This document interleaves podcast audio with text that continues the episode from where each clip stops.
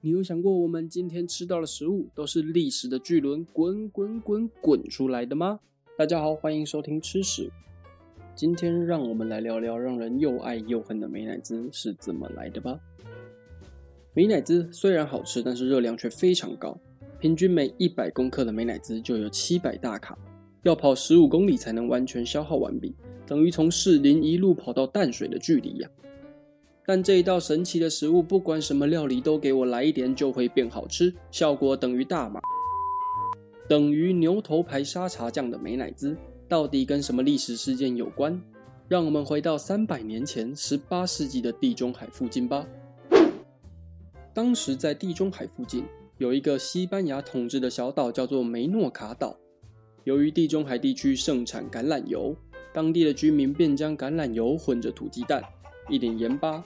柠檬汁或是醋搅和成美乃滋，可惜一直流传于当地，直到发生七年战争后，这道料理才闻名于世。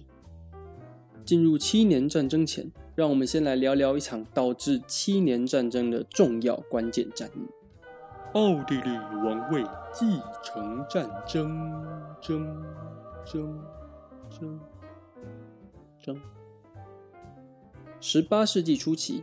欧洲地区群雄割据，法国、西班牙、俄罗斯、英国各自想要扩张自己的领土，其中土地广大但是却分崩离析的神圣罗马帝国就成了大家扩张的目标。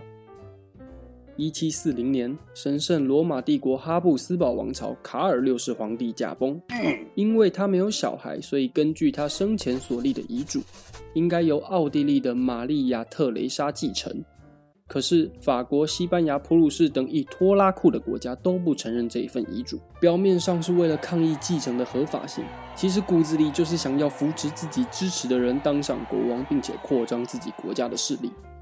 反奥地利阵营中最积极的普鲁士，早就想要得到西里西亚这个地方，也就是今天波兰西南部的一块土地。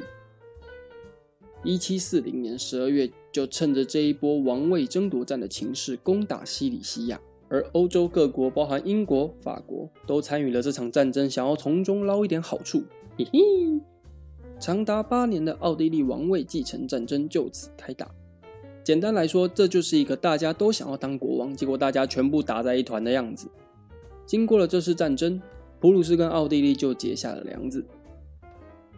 时间来到一七五零年，英国和法国早就为了海外的殖民地吵得不可开交。而奥地利王位继承战争更加深了两国的恨意，欧洲各国也没有因为战争的结束而变得更加和平，大家反而互看不顺眼，你瞪我，我瞪你。在这个情况下，一场无可避免的大战，也就是七年战争开打了。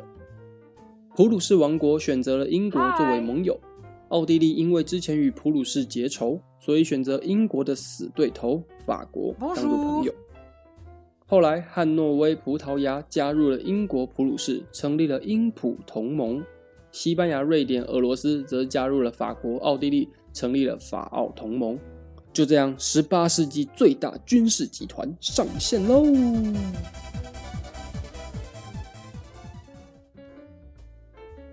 嗯，就在一七五六年，法国打响了七年战争的第一声枪响。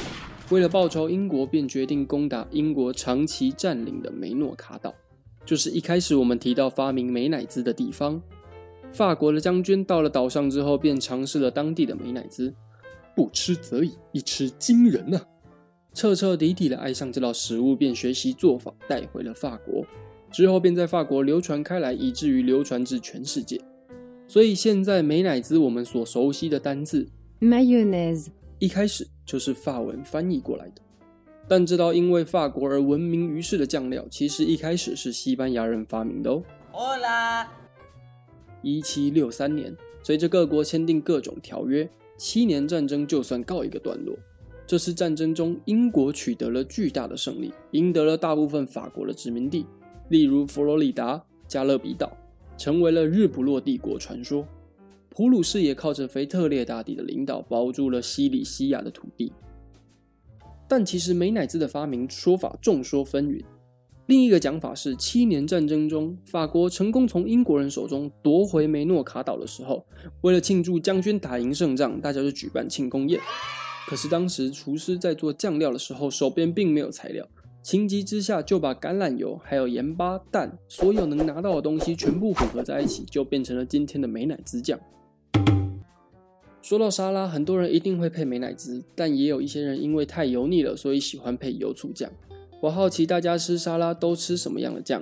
可以在 IG 底下留言分享，或是大家有什么搭配美乃滋的特殊吃法，也都可以说。下一集让我们来聊聊情人节最常出现的松露巧克力。一颗小小的巧克力，可是跟太阳王路易十四有非常非常大的渊源。